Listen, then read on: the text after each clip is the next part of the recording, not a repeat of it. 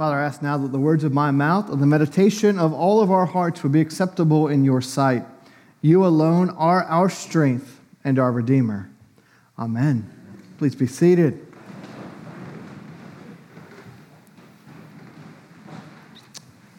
This may sound a little silly, but did you know that you don't need a birth certificate to prove that somebody is alive? Every person in this room, I'm going to make an assumption that you were born. And I don't need to see a birth certificate to tell me that you were born. In fact, my daughter, who's 10, we don't even have a birth certificate on file for her. The state of Texas stopped issuing them. That's where she was born. Um, and they said, you can get it online if you need it. For the details, the when and the where and to whom. But you don't need a birth certificate just to see that someone is born. If you meet someone and they're walking around, you can assume that a birth took place.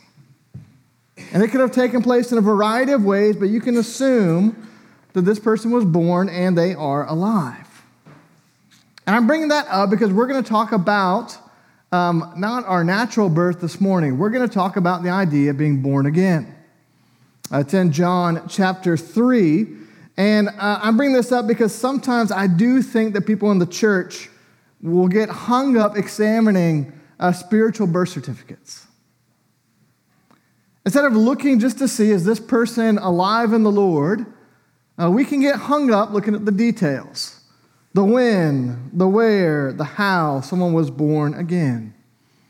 Sometimes in churches, we even insist that everyone have the same type of birth certificate that everyone's being born again had to take place in the same way. It has to have certain characteristics to be legit. And I bring this up because there's a phrase, born again, in John chapter 3. We actually looked at it in 1 Peter 1 at our Bible study this past weekend. Um, but what does it mean to be born again? I mean, my hunch is that if you've hung around Christians, uh, you've heard that phrase. And uh, some people love that phrase and some would prefer never to hear it again because of the way it's used, and uh, it's a cliche, um, but it's something Jesus talked about.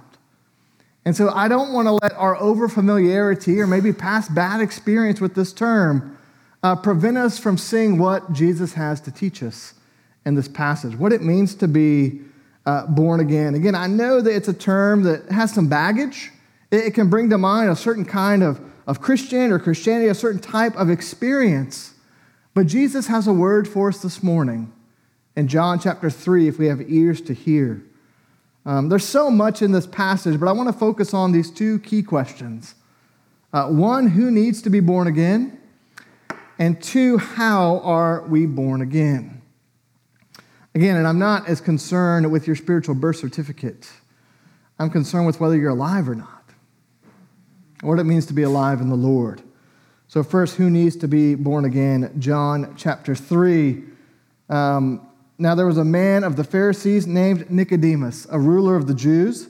This man came to Jesus by night and said, Rabbi, we know you're a teacher come from God, for no one can do these signs that you do unless God is with him.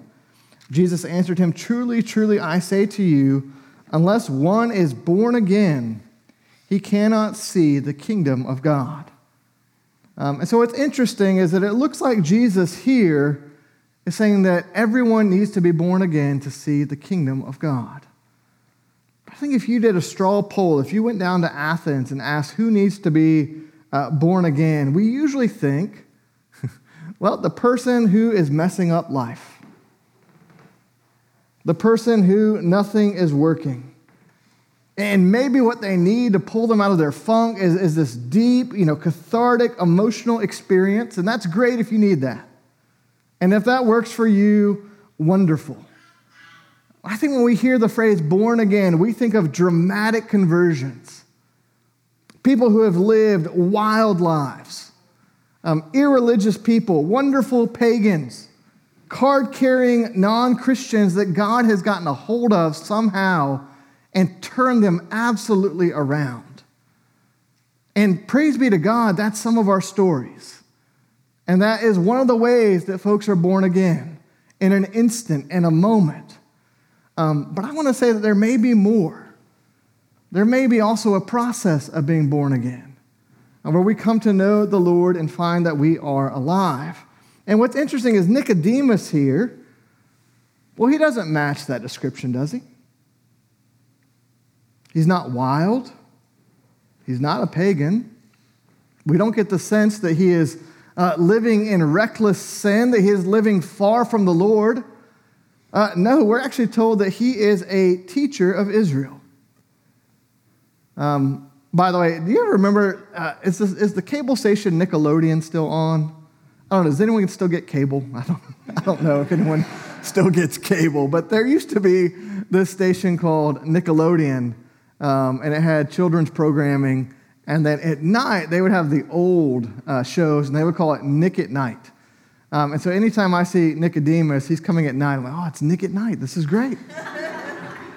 Here we go, Nick at Night coming to talk to Jesus. Um, he's coming under the cover of darkness to have a conversation with Jesus. Um, I just want to show you this man's credentials. We're told in verse 1 of chapter 3 that Nicodemus is a Pharisee, um, that he's a ruler of the Jews. Um, this man is a powerful political and religious figure. He would have been uh, old and wise, probably rich, probably well respected by his peers. Um, in terms of his natural birth, he certainly had been born into the right family, uh, the family of Abraham, God's chosen people. He, he doesn't look at all like the kind of person who needs a fresh encounter with the living God. He has everything going for him as he comes to meet with Jesus. Uh, by the way, some have seen his coming at night as cowardly.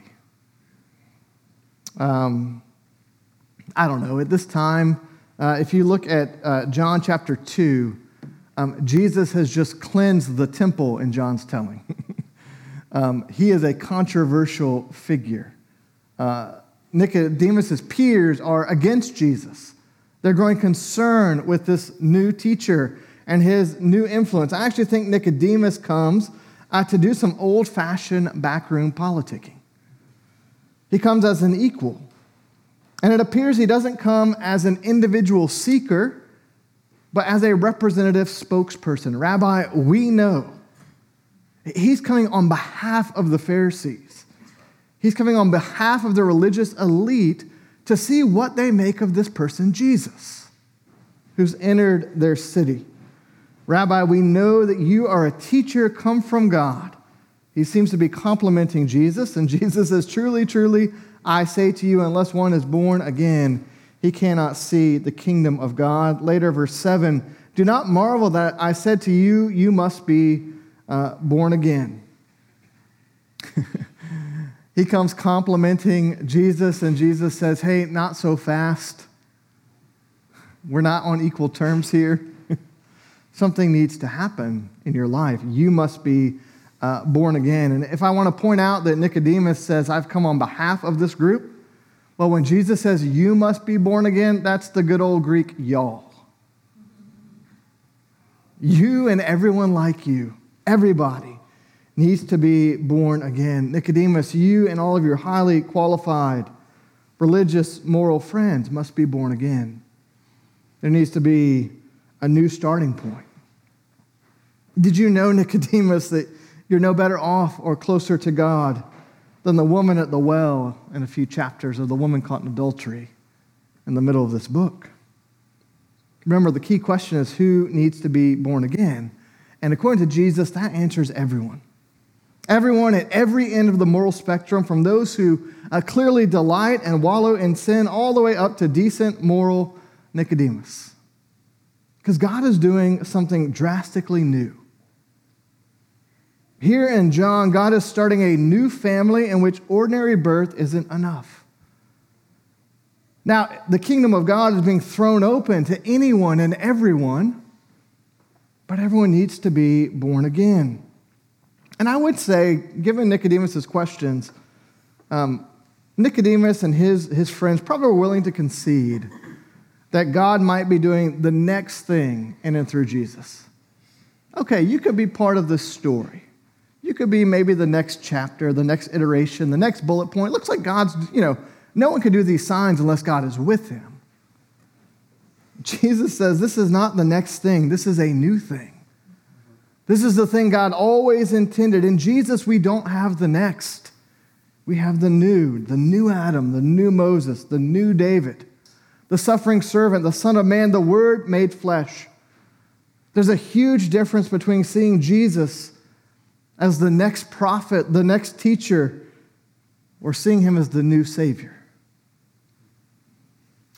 Uh, one of the commentators I've read on this passage is a guy named Frederick Dale Bruner.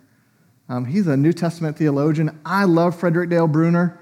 Um, years ago, I went on staff with a ministry called Young Life. And they actually took us out to uh, Portland for a month uh, for training. And for one of the weeks, what we actually got was Frederick Dale Bruner, this old, wise, crusty New Testament professor. And he walked us through the Gospel of John in a week. It's fantastic. Nine to five, every day, we just walk through uh, the Gospel of John. Um, and I love his take on Nicodemus. He says that Nicodemus will learn, like all of us, that Jesus is much more uh, than a teacher, but Jesus is nothing less. And he says, actually, seeing Jesus as the teacher is not a bad or a false beginning. He says, look at this middle way. He says, some liberal Christianities have stopped where Nicodemus begins. He's a teacher come from God and the consequences have been tragic. He says, but some conservative Christianities have failed to take Jesus as teacher very seriously, with tragic consequences too. If the content of faith doesn't graduate from teacher to savior, there's no birth from above. You can say, I've come to teach you, I've come to save you. You think you need more teaching, you need a whole new life. You've got to break out of the teacher paradigm into seeing Jesus as Savior and then learn from Him. Then take His yoke upon you and see that it is wonderful. Nicodemus kind of gets it. He's getting there, but he's, he's confused by this language of new birth. And I, I actually love this because Jesus is having this conversation with Nicodemus. He thinks, I hope, he thinks that they're actually um, making sense of one another, he's using metaphor and analogy, and Nicodemus goes, Wait a minute, you can't be born twice. he has totally gotten fixated on this image, this metaphor. He trips over it, he doesn't see how it will work. And so, verses 9 through 16, how are we born again? Again, Nicodemus doesn't get it. How can this be? I love it. He tells Jesus um, here, um, He's asking, How can a man enter into his mother's womb and be born again? Jesus, what are you talking about? What are you talking about here? And Jesus answered him uh, pretty sharply. Verse 9, Nicodemus says, How can these things be? And verse 10, Jesus says, Are you the teacher of Israel? And yet you do not understand these things? Man, I thought you were some kind of big time. you don't get it? Really? We're not on the same page, Nicodemus? um, I think it's, it's humbling for him. Nicodemus is, after all, well respected. He is a senior teacher. He's actually probably too used to teaching and not accustomed to learning anymore. He probably has a conversation in which he's thinking more about how he's going to reply than listening to the other person. I'm sure none of us can relate to that ever. Um, by the way, it's very interesting. Verse 11 Truly, truly, I say to you, we speak of what we know and bear witness to what we have seen, but you do not receive our testimony. If I have told you earthly things and you do not believe, how can you believe if I tell you heavenly things? If you go back up to verse 8, he says, The wind, the Spirit blows where it wishes you may hear its sound, but you do not know where it comes from or where it goes.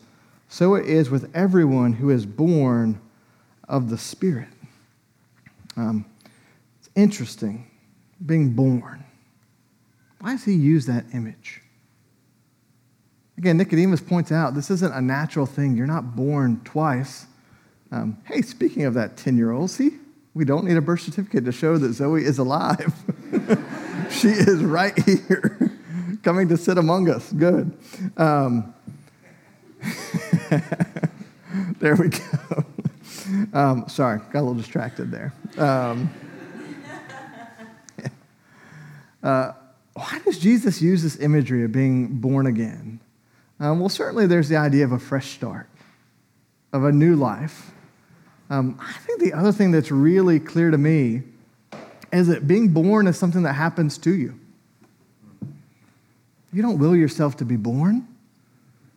It's a process that takes place. It's the wind blowing where it will. Something happens to us. It's a gift, a gift of grace, an act of God to save us and to deliver us and to make us alive.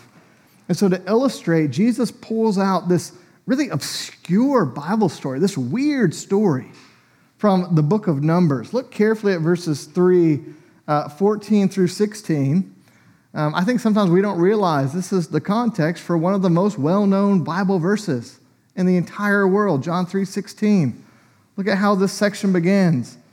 As Moses lifted up the serpent in the wilderness, so must the Son of Man be lifted up, that whoever believes in him may have eternal life. For God so loved the world that he gave his only Son, that whoever believes in him should not perish, but have eternal life this weird story from Numbers. Now, maybe you remember it. Um, Israel is out in the wilderness. Um, they've clearly sinned. They've broken most of the commandments that we opened our service with. They've grumbled against Moses, they've grumbled against the Lord. And the next thing you know, for punishment, poisonous snakes come into their midst. That's terrifying, right? By the way poisonous snakes come in and they bite a lot of people, they kill some folks. And God tells Moses, here's how you're going to heal them um, make a, a serpent out of bronze, put it on a pole, hold it up for the people to look at. And those who looked upon it, when it was lifted up, they were healed, they were delivered, they were saved. Jesus says apparently that rather obscure moment was a giant arrow prefiguring and pointing to the death of Jesus on the cross. Um, I actually think of it, you know, each Sunday we actually bring in a processional cross, and many of us look upon it. Some will even bow or cross themselves, do something to, to note the reverence of what's happening. I always think of that moment. Just as Moses lifted up the serpent in the. We look upon the cross and we're saved. We look upon the source of healing, the source of life, the source of our salvation. That's what we see. Here's what God has done to make this new birth possible. And then we get John 3:16. For God so loved the world, that he gave his only son that whoever believes in him should not perish but have eternal life. Um, I don't know about you, that was one of the first verses I ever memorized as a kid uh, in the old King James Version. Um, I memorized it before I had any clue what it meant, which is fine. if you can imprint those things early on, great, you can draw on them later. Uh, but when I memorized, For God so loved the world, um, I was taught it this way that that was showing us the amount of love God had. For God so loved the world. He loved the world so much, that kind of a thing. But what's actually happening in this passage is this is telling us how God loved the world. For God so loved the world. This is how He loved us. He gave His Son. The way He loved us was to lift Him up like the serpent in the wilderness so that we could look upon Him and believe and be saved. I love the implication that just like those snakes that come in and bite us, there is a snake that has entered not the camp, but the garden and bit each one of us, inflicted us with this terrible, deadly disease of sin. And the only cure is to look upon that which is lifted up for us and for our salvation, to believe and to receive new life. The only cure is to look at the Son of Man on the cross and find life through believing in him. The whole point of this story is not um, whether you are Nicodemus, who is respected and knowledgeable, or you're the woman at the well or the woman caught in adultery. He says, if you're on any end of that spectrum, Jesus is lifted up for you. And it's not how bad your sin has been, it's how good your Savior is. And you look upon him and you believe and you live. This says that God has planted the cross like a sign in the middle of history for us to encounter, to ponder, to look upon, to adore, and believe. God is bringing about the new birth, the new era of salvation through the victory of Jesus on the cross. You know, sometimes when we approach Holy Week and Easter, we look at it as chapter one is bad, the death of, res- the death of Jesus, the resurrection, chapter two, is good. But John would tell us that the whole story is good news. the whole story is glory. The whole story is grace. Archbishop William Temple once wrote It is not only that joy will take the place of sorrow, but the sorrow itself becomes the joy. The cross, then, is not for Christians a stumbling block, which the resurrection has removed. It is not a defeat of which the effect has been canceled by a subsequent victory. It is itself the triumph. Because what was the devil's worst has become God's best. And it's interesting. Nicodemus kind of fades away. We don't see his response. He'll appear later actually in John 7. He sticks up for Jesus. And finally, at the very end of the Gospel of John, he shows up at the cross uh, with Joseph preparing Jesus for burial. You see, he was able to look upon Jesus lifted up on the cross. Like the bronze serpent in the wilderness, the implication is he looked, he believed, he perceived the mysterious work of God displayed on the cross. Um, and I would just say, again, if you're looking for a clear formula, a prescription of what conversion looks like, of what being born again looks like, it's intriguing to me that we never see it with Nicodemus, the one who raises the question. When was he born again? When did he come to faith? When between John 3 and John 7 and the end of the book did he repent and believe? Uh, we don't know, but he did. And in the book of Acts, chapter 2, the Holy Spirit is poured upon the church and poured upon Nicodemus. My hunch is that this conversation stuck with him. He turned it over in his mind over and over again. He kept watching Jesus. He kept exploring. He had questions. There were seeds planted that later bore magnificent fruit. Other conversions are different. The Apostle Paul in the book of Acts, you see this extraordinary uh, work of God to blind him with the glory of the gospel, like some of you are being blinded uh, by the sun this morning. Um, I don't know, is being born again an event or a process? Is conversion something gradual or is it a moment in time? I would say yes. and I would just submit to you that this is something we get really hung up on. To me, every conversion that seems instantaneous, there's been a process leading up to it. Paul, it seems like he's converted in an instant. You know where the seed of the gospel is planted in Paul? When he oversees the death of Stephen. And Stephen proclaims the gospel, and then Stephen uh, lives out the gospel, giving his life, even praying for those who are killing him. I think that planted a seed in Paul that Jesus himself reaps. What about those that it seems like a process? Nicodemus, there's a process with him. He's not someone who is far from God, he's right next to God. He's a teacher in Israel. He is seeking the Lord, but there's still something else to happen. We don't know when the penny dropped, but it drops. Conversion, new birth, it's a process and it's a moment. If we get too tied up on the specifics, um, well, friends, we can make it about ourselves. And we can make it about church technique, and we can make it about human response. We can say, hey, will you show me your spiritual birth certificate? I'm much more concerned with whether or not you're alive in the Lord. One of the most famous converts of the last century uh, was C.S. Lewis. You may know C.S. Lewis. Anglicans pull him out quite a bit in sermons. Um, I think I'm going to get the details right. If not, there are people here who can correct me. Um, but there's the story that he was uh, he had been investigating, taking steps in his journey of faith.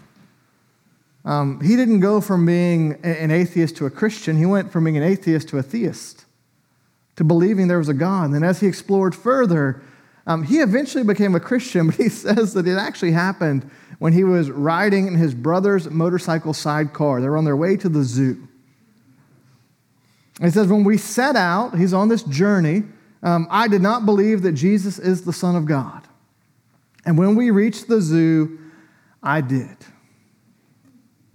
At some point on that journey, some gentle moment, the penny dropped. And I would just say for most of us, conversion can be like that. This gentle moment where the penny drops and we go, oh my gosh, I'm alive. God has done a work. I actually believe that Jesus loves me and died for me, that He is the Son of God. Oh my goodness. The important part is not when you believed, it's that you believe. I'm not as concerned with the details, the specifics, but I do want to make sure you're alive in the Lord. And again, Nicodemus was right to suggest that this, you know, born again thing sounds tricky. It's downright impossible from the human side of things. We can overextend the image and make it too much about personal decisions. Friends, if you know the Lord, if you place your faith, your trust in the saving work of Christ for you, then the proper response to a passage like this is worship and adoration. It's not going, Am I really? um, if you're leaning into the things of God, um, that's what he wants. That's a proper response. Now, if you're here this morning, you're like, I know I'm not a Christian. Um, or I know I've been coming for a long time and I, you know, I've studied this stuff. I've been close to it. I, it's just, mm-mm. the penny has never dropped. Um, well, maybe Nicodemus gives you a model. Nicodemus comes for a conversation. Um, he begins a process, he begins a dialogue that results in his conversion. And I would say if you're here this morning and you would say, I don't get this, start with a conversation. Um, reach out. You can reach out to me, reach out to any of our staff. Um, we'll have a prayer team during uh, communion. You can come forward and talk with them, pray with them, pray for strengthening with them. Um, and we'd be more than happy to meet with you and talk with you and begin a dialogue. Um, because our concern is not that we would rip you into a frenzy and get you to do something right now. We want you to understand what it means that Jesus was lifted up like the serpent in the wilderness for you and for your salvation so that you can repent and believe the good news. Let's pray together. Oh God, our Creator, who sent your Son as the way, the truth, and the life to save me and all the world. We believe in you and ask that you would help our unbelief. We long to understand all that it means to be loved, known, and forgiven by you, to be made whole, at peace with you, at peace with one another, ourselves, and your creation. Lord Jesus Christ, Son of God, have mercy on us and open our eyes to all that you are as you draw us closer to you. Amen.